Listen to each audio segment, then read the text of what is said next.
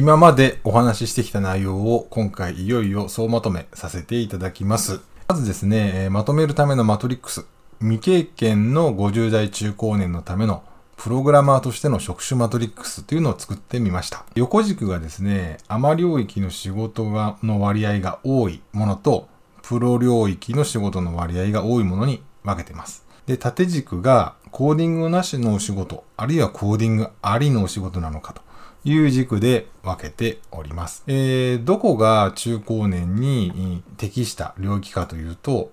当然右側ですね。アマ領域の仕事の割合が多い方が未経験のごじゅう代中高年がプログラマーとして仕事を獲得して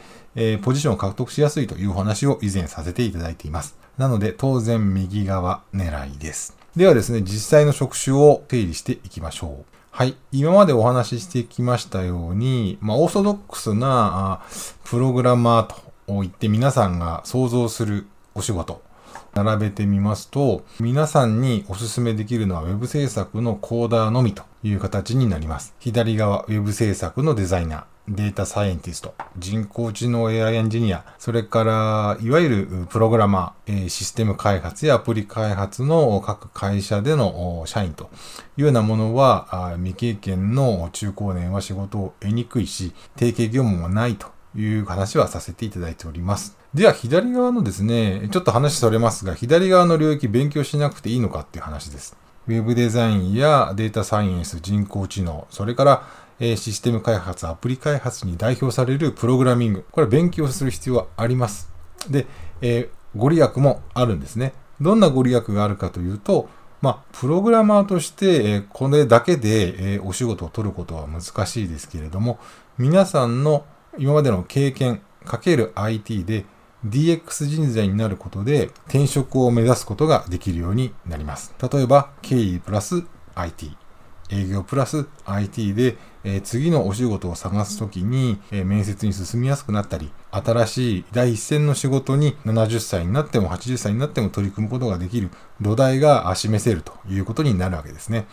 ですから左側の領域を勉強するということも大いに利益がありますので、分けて考えてみてください。ではですね、最後にじゃあプログラマーとして月にごまんえん稼ぎやすい領域は何なのかというのをお話しします。これも前回お話ししましたが、まず自動化エンジニアという領域、これみっつに分けています。で、自動化エンジニアでもコーディングなしでアマ領域の仕事の割合が多くなるであろうと思われるのは アールピーエー の分野です。次はですね、Excel ブイビーエー と Python なんですけど、共にコーディングがあります。で、アマ領域の仕事の割合が多いのは Excel ブイビーエー になりますので、こちらがおすすめです。Python の案件は比較的単価も高くてですね、高度なものが多いことが多いですけれども、えー、Web のスクレーピングの仕事など割と単純なものもあるので、一応案件はなくはないというふうに思っています。で、次はですね、ノンコードのアプリ開発のエンジニアですね。こちらもまだ新しいツールが出たての時期ですので、今のうちにですね、この使い方に精通していくと仕事が取れるんじゃないかと思います。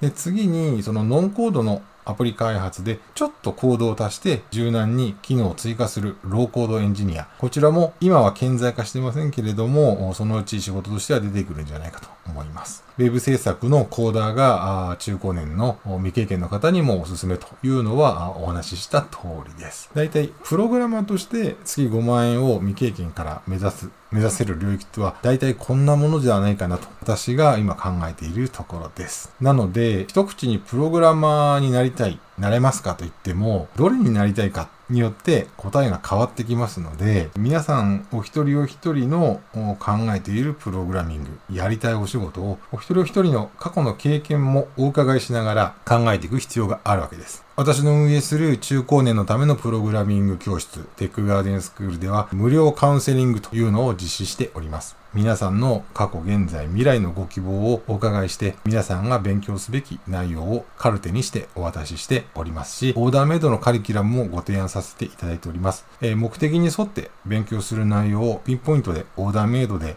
デザインしますので、非常に効率が良くてリーズナブルな値段で勉強することができるというふうに思っております。しかも目的達成まで最短距離で行くことができるのがメリットです。ぜひですね、皆さんもご興味があれば無料カウンセリングにお申し込みいただいて、私とお話ししてみませんか？今日のお話はこれまでです。えー、今までお付き合いありがとうございました。失礼します。